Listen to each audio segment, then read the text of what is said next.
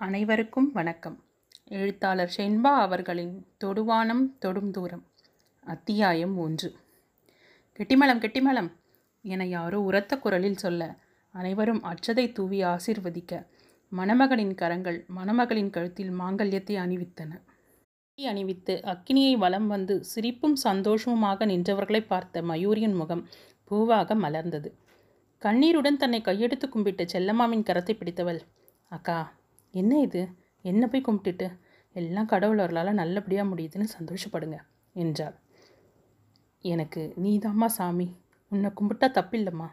இந்த கல்யாணம் நல்லபடியாக நடக்க நீதான் தாயி காரணம் என்று நன்றி பெருக்கில் கலங்கிய செல்லம்மாவின் கண்களை துடைத்து விட்டாள். நல்ல நேரத்தில் இப்படி அழலாமா? உங்கள் பொண்ணு பார்த்தா சங்கடப்படுவா.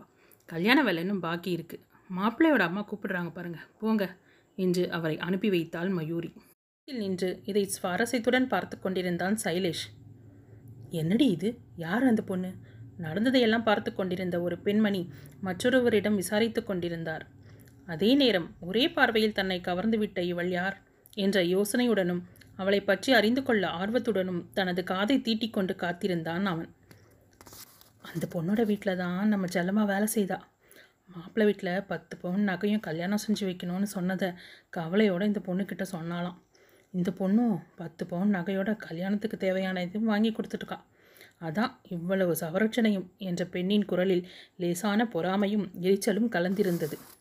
நெசமாலுமா சொல்கிற என்ற ஆச்சரிய குரலும் என்னதான் பெரிய இடமா இருந்தாலும் செய்ய மனசு வேணும்டி என்றும் அவர்களுக்குள் மாற்றி மாற்றி பேசிக்கொண்டிருந்தனர் அவளை பற்றி அறிந்து கொண்டவன் சற்று தூரத்தில் கடவுள் சன்னதியில் இரு கைகளையும் குவித்து கண்களை மூடி கடவுளை வணங்கிக் கொண்டிருந்தவளை இமைக்காமல் பார்த்தான். ஏனோ அவனது மனம் பரபரத்தது. திடீரென தன் தோள் மீது ஒரு கை விழ சட்டென திரும்பி பார்த்தான். ஹே குணா என்னடா நீ இந்த பக்கம்? ஆச்சரியத்துடன் நண்பனை விசாரித்தான் சைலேஷ். பக்கத்தில் ஒரு வேலையாக வந்தேன். முடிச்சுட்டு வர்றப்போ வெளியில் உன் பைக்கை பார்த்தேன். என்னடா நல்ல பிள்ளையாக வெள்ளிக்கிழமை எதுவுமோ கோயிலுக்கு வந்திருக்கானேன்னு வந்தேன். பார்த்துட்டு இருக்கேன் என்று குறும்பாக சிரித்தான் குணா. இப்போ எதுக்குடா இப்படி சிரிக்கிற? எரிச்சலுடன் கேட்டான் சைலேஷ். இல்லை அந்த பொண்ணையே ரொம்ப நேரமாக வாட்ச் பண்ணுற போல இருக்கே. நண்பனை முறைக்க முயன்று தோற்றவன் சட்டென புன்னகைத்தான். அட பாவி சிரிக்கிற நிஜமாவே தானா? குணா நம்ப முடியாமல் கேட்டான். தலையை தடவிக்கொண்டு அந்த பொண்ணு என்னை ரொம்ப இம்ப்ரெஸ் பண்ணிட்டாடா என்றபடி சிரிப்புடன் மயூரியை பார்த்தான் அவன். அட சாமி கோவிலுக்கு அந்த இடத்துல இப்படி வெறிச்சு பார்த்துட்டு நிற்கிறேன் சேர்த்து எனக்கும் ஆப்பு வச்சிடாதேடா. நீ இம்ப்ரெஸ் ஆனது போதும் வா. என்று அவனை வலுக்கட்டாயமாக அங்கிருந்து இழுத்துச் சென்றான் குணா. அன்று மாலை தனது அலுவலகத்தின் அருகில் இருந்த பூங்காவிலிருந்து வெளியே வந்த மயூரியை கவனித்துவிட்டு அவன் வண்டியை திருப்பிக் கொண்டு வந்தான். ஆனால் அவன் வருவதற்குள் அவள் அங்கிருந்து சென்றுவிட ஏமாற்றத்துடன் ச மிஸ் பண்ணிட்டேனே என்று சலித்துக்கொண்டே கிளம்பினான் சைலேஷ். சோர்வுடன் தனது கேபினுக்கு வந்த குணாவை ஆச்சரியத்துடன் பார்த்தான் சைலேஷ். என்னடா இப்படி அழுத்து கலைச்சி வர்ற? என்ன விஷயம்? என்று கேட்டான். உனக்கு வீட்டில் பொண்ணு பார்க்குறாங்களா என்று சம்பந்தமே இல்லாமல் எதிர்கேள்வி கேட்டான் குணா. நான் கேட்டதுக்கு இதுவாடா பதில்? என்றான் கிண்டலாக. இவ்வளோ நேரம் ஃபோனில் உன் அம்மாட்ட தான் பேசிகிட்டு இருந்தேன். தரகர் கொடுத்த ஃபோட்டோவை பார்க்காமையே வேணான்னு சொல்லிட்டியான் ஏன் எதுக்குன்னு என்கிட்ட இவ்வளோ நேரம் குறுக்கு விசாரணை செஞ்சுருந்தாங்க? என்றான் எரிச்சலுடன். எதுவும் சொல்லாமல் சிரித்தான் அவன். நீ கல்யாணம் வேணான்னு சொன்னால் அதுக்கு நானடா பொறுப்பு? என்று கடுகெடுத்தான் குணா. சாய்வு நாற்காலியில் சாய்ந்து அமர்ந்து பேனாவை இரு விரல்களுக்கு இடையில் வைத்து சுழற்றியபடி புன்சிரிப்புடன் நண்பனை பார்த்தான். என் புலம்பல் உனக்கு சந்தோஷமாக இருக்கு? என்று விட்டேற்றியாக சொன்னவன் சட்டென ஏதோ நினைவு வந்தவனாக அவனது முகத்தை பார்த்தான். ஹேய் நீ இன்னும் கோவிலில் பார்த்த அந்த பொண்ணை பற்றியே நினச்சிட்டு இருக்கியா என்ன? என்று கேட்டான். அதற்கும் அவனிடமிருந்து சிரிப்பே பதிலாக வந்தது. டேய் அவளோட பேரும் தெரியாது ஊரும் தெரியாது. ஒரு பத்து நிமிஷம் பார்த்தவளை கிட்டத்தட்ட ஒரு மாதமாக நினச்சிட்டு இருக்க இது என்ன? சொல்லாமலே காதல் பார்க்காமலே காதல் மாதிரி. நினைப்பிலேயே காதலிக்கிற தெய்வீக காதலா? அதிலே அவளை உன்கிட்ட கொண்டு வந்து சேர்த்துடுன்னு நினச்சிட்டு இருக்க போல என்று கிண்டலாக சொன்னான். நிதானமாக எழுந்தவன் காதல்னு எப்படா சொன்னேன்? என்னவோ அந்த பொண்ணோட முகம் என் நினப்பிலேருந்து மறையவே இல்லை. அம்மா கல்யாண பிச்சை எடுத்ததும் அவளோட முகம் தாண்டா நினைவுக்கு வந்துச்சு. அவளை திரும்ப பார்ப்பேனான்னு தெரியாது.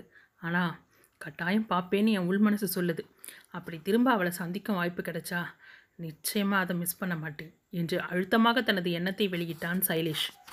அவனுடைய நினைப்பும் பேச்சும் குணாவிற்கு பைத்தியக்காரத்தனமாக தெரிந்த போதும் அவனது நம்பிக்கையை குலைக்க அவனுக்கு மனமில்லை. இதை எந்த வகையில் சேர்க்கறதுன்னு எனக்கு தெரியலை. ஆனால் உன் நம்பிக்கை நிஜமாச்சுன்னா சந்தோஷப்படுற முதல் ஆள் நான் தான் என்றவன் நண்பனை தட்டி கொடுத்தான். அத்தியாயம் இரண்டு. டேய் குணா இதெல்லாம் டூ. மச்டா உனக்கு பார்த்த பொண்ணை நீ போய் மீட் பண்ணுறது சரி. என்னை எதுக்குடா கூட்டிகிட்டு வந்த? நீ விஷயத்தை முதல்லே சொல்லியிருந்தா நான் வந்திருக்கவே மாட்டேன் என்றான் எரிச்சலுடன். கொஞ்ச நேரம் பொறுமையாக இருந்தால் உன்னை எதுக்கு கூட்டிகிட்டு வந்தேன்னு புரியும் என்று புன்னகைத்தான் குணா. என்ன புரியுமோ போ என்று சிடுசிடுத்து கொண்டே திரும்பியவன். காஃபி ஷாப்பின் உள்ளே நுழைந்தவளை கண்டதும் திகைத்து போனான்.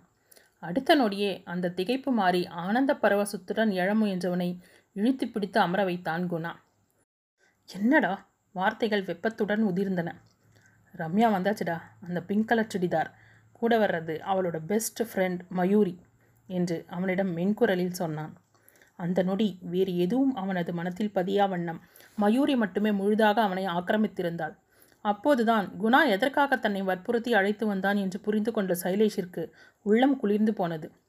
தேங்க்ஸ்டா குணா என்றபடி மலர்ந்த முகத்துடன் அவனது கரத்தை பற்றி கொண்டான். உன் தேங்க்ஸை தூக்கி உடைப்பில் போடு. சீக்கிரமாக கல்யாண சாப்பாடு போடுற வழியை பாருடா என்று சிரித்தான் அவன். அதற்குள் அவர்களை பார்த்துவிட்ட ரம்யா புன்னகையும் தயக்கமுமாக தோழியுடன் அவர்களை நோக்கி வந்தார் ஹாய் என்றபடி குணா எழ மயூரியை பார்த்தபடி சைலேஷும் எழுந்தான். வெட்கச்சரிப்புடன் ஹலோ என்றவள் ரொம்ப நேரம் காக்க வச்சிட்டோமா? என்று சம்பிரதாய கேள்வியை கேட்டாள். அதில் சந்தேகம் வேறையா? என்று பட்டென குணா சொல்லிவிட ரம்யாவும் மயூரியும் ஒருவரை ஒருவர் பார்த்து கொண்டனர். டேய் என்று அவனது கையை இடித்தர் சைலேஷ். அவன் கொஞ்சம் உரிமையோடு பழகிடுவான். தப்பாக நினைக்காதீங்க என்று ரம்யாவிடம் சமாதானமாக சொன்னான். ஓ பயமுறுத்திட்டேனோ? விளையாட்டுக்கு தான் சொன்னேன் என்றான் குணா. பெண்கள் இருவரும் மெல்ல பொன்னகைத்த போதும் ரம்யாவிற்கு அவனிடம் பேசுவதற்கு சற்று தயக்கமாகவே இருந்தது. ரொம்ப கலாய்ச்சிட்டோமோ என்று மனதிற்குள் வருத்தப்பட்டு கொண்டவன் ரம்யா இவன் என் க்ளோஸ் ஃப்ரெண்ட் சைலேஷ். சைலேஷ் இவங்க ரம்யா என்று அறிமுகப்படுத்தினான். வரவேற்பாக தலையசைத்து புன்னகைத்தாள் அவள். பதிலுக்கு புன்னகைத்து தலையசைத்தவன் நின்றுட்டே இருக்கீங்களே உட்காருங்க என்று இருக்கையை காட்டினான். தன்னை மயூரிக்கு அறிமுகப்படுத்துவான் என சைலேஷ் நினைத்திருந்தான். ஆனால் அவனோ மெனு கார்டை கையில் வைத்துக்கொண்டு ரம்யாவிடம் ஏதோ பேசிக்கொண்டிருந்ததை பார்த்ததும் மனத்திற்குள் பொறுமினான் சைலேஷ். மயூரியும் அங்கே அவஸ்தையுடன் தான் அமர்ந்திருந்தாள். வரமாட்டேன் என்று சொல்லியும் வற்புறுத்தி அழைத்து வந்து இப்படி தனியாக புலம்ப வைத்து விட்டாளே என்று எரிச்சலாக இருந்தது. அவர்கள் இருவருக்கும் இடையில் விவஸ்தை இல்லாமல் தான் அங்கே அமர்ந்திருப்பது கூச்சமாக கூட இருந்தது. ஸ்ட்ராவால் காஃபியை கலக்கியபடி மெல்ல நிமிர்ந்தவள் தன்னைப் போலவே தவிப்போடு அமர்ந்திருந்த சைலேஷை பார்த்தாள். அந்நேரம் தன் பக்கமாக திரும்பி பார்த்தவனைக் கண்டு மெல்ல புன்னகைத்தாள். இதற்கு மேலும் அமைதியாக இருப்பது முட்டாள்தனம் என்று எண்ணியவன். ஹாய் ஐ எம் சைலேஷ் என்று தன்னை அறிமுகப்படுத்தி கொண்டான். ஹலோ நான் மயூரி என்றாள் அவள். தங்களது பேச்சிற்கு பிள்ளையார் சுழி போட்டுவிட்ட திருப்தியில் சற்றே சகஜமானான். இருவரும் ஒரு சேர வருங்கால தம்பதிகளை திரும்பி பார்த்துவிட்டு சிரித்து கொண்டனர். அவங்க தனி உலகத்தில் இருப்பாங்க. கண்டுக்காதீங்க என்றான் அவன். அதற்கும் அவளிடமிருந்து சிரிப்பு மட்டுமே பதிலாக வந்தது. நீங்கள் தப்பாக நினைக்கலனா நாம் அந்த டேபிளுக்கு மாறிக்கலாமா? எனக்கு அவங்களோட ப்ரைவசியில் தலையணம் நுழைக்கிறது போல இருக்குது என்றான். அவளும் அதையே நினைத்திருக்க அவன் கேட்டதுமே சம்மதமாக ம் என்றாள். இடம் மாறி அமர்த்தவர்கள் மீண்டும் சகஜமாக பேசிக்கொள்ள சில நொடிகள் தேவைப்பட்டன. நீங்கள் ரம்யா மேடத்தோட சிஸ்டரா இல்லை ஃப்ரெண்ட் சொல்லிவிட்டு புன்னகைத்தாள். அவள் சிரித்தபோது அவளது கண்களும் மலர்ந்து சிரித்தன. அதன் பிறகு தாங்கள் சிறுவயது முதலே நண்பர்கள் என்று குணாவுடனான நட்பை பற்றி சொன்னான். மயூரி புன்னகையுடன் கேட்டுக்கொண்டாலே தவிர அவர்களை பற்றி மூச்சு விடவில்லை. அவளது ஒவ்வொரு அசைவும் அவனது இதயத்தை அசைத்தது. அவளை பற்றி எதுவுமே தெரியாத போதும் இவள்தான் என்னவள் என்ற உறுதியான எண்ணம் உதயமானது. கண்களை பார்த்தே பேசும் அவனது கண்ணியமும் இயல்பான பேச்சும் அவன் மீது ஒரு மரியாதையை ஏற்படுத்தியது அவளுக்கு. இவன் புதியவன் என்ற எண்ணம் கொஞ்சம் கொஞ்சமாக மறைந்து போக இயல்பாகவே இருந்தாள் அவள். அந்த உரிமை தந்த தைரியத்தில் உங்களுக்கு மயூரின்னு பேர் வச்சதுக்கு பதிலாக புன்னகை அரசின் பேர் வச்சிருக்கலாம் என்றான். ம்? என்றபடி நிமிர்ந்தவள் உன்னை எனக்கு பிடித்திருக்கிறது என்று சொல்லாமல் சொன்ன அவனது பார்வையை கண்டதும் மேற்கொண்டு பேச முடியாமல் தடுமாறினாள். தனக்கு அவனை பிடித்திருப்பதால் அவனுடைய பார்வைக்கு இப்படி ஒரு அர்த்தத்தை உள்ளமே கற்பித்துக் கொள்கிறதா? என்று புரியாமல் குழம்பினாள் மயூரி. சைலேஷுமே அதற்கு மேல் அவளிடம் எதுவும் பேசவில்லை. அவள் சங்கடத்துடனும் அவன் சந்தோஷத்துடனும் அந்த நிமிடங்களை நகர்த்தி கொண்டிருந்தனர். அந்த சந்திப்பிற்கு பிறகு ரம்யா மீண்டும் தன்னை உடன் வர சொல்லி அழைத்த போது போகக்கூடாது என்றுதான் நினைத்தாள். ஆனால் நீ வந்தாதான் எனக்கு கொஞ்சம் தைரியமாக இருக்கும்பா என்று தன்னிடம் கெஞ்சும் தோழியின் பேச்சை தட்ட முடியாமல் உடன்பட்டாள். வழக்கம் போல இவர்கள் இருவரும் தனி டேபிளில் அமர்ந்திருந்தாலும் அன்றைய தினத்தைப் போல இருவருக்கும் இடையில் பெரிதாக எந்த பேச்சும் இல்லை. அவளது மனத்தை தெளிவாக படித்து விட்டவனுக்கு இதெல்லாம் பெரிதாக தெரியவில்லை.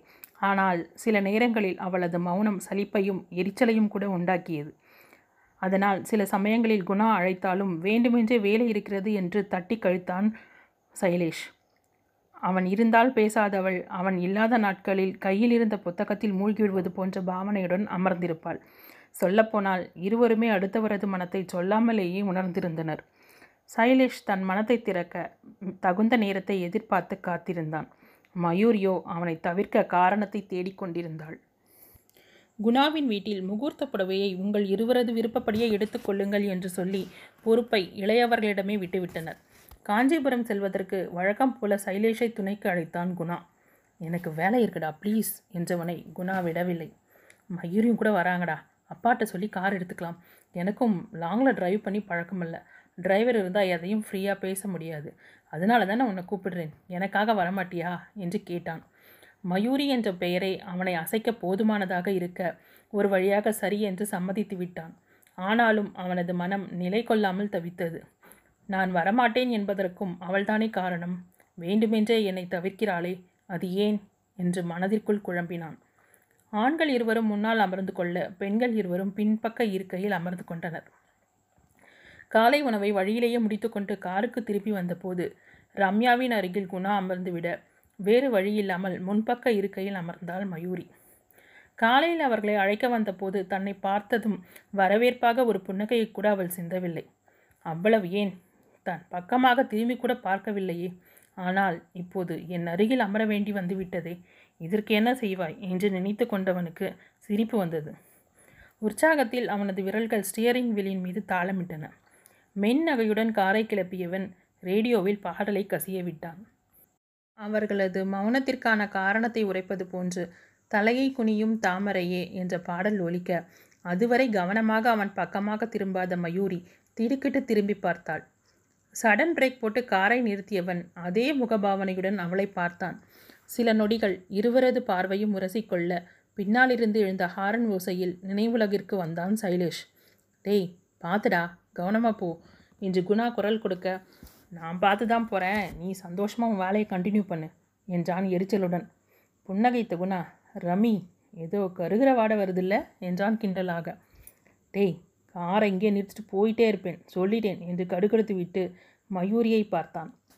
பாடலின் ஒவ்வொரு வரிக்கும் தனது அகத்தில் தோன்றும் மாற்றங்களை முகத்தில் காட்டாமல் இருக்க மிகுந்த பிரயத்தனப்பட்டு கொண்டிருந்தாள் மயூரி. தன் உள்ள தவிப்பை இரு கைகளையும் இறுக மூடி அடக்கினாள்.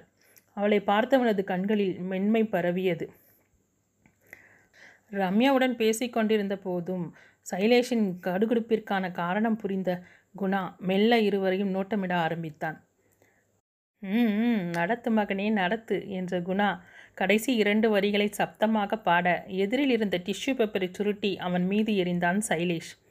உன் கோவத்தோட அளவு இந்த டிஷ்யூ பேப்பர் தானாடா என்று சிரித்த குணாவை முறைக்க முயன்ற சைலேஷ் தன்னையும் மீறி புன்னகைத்தான்.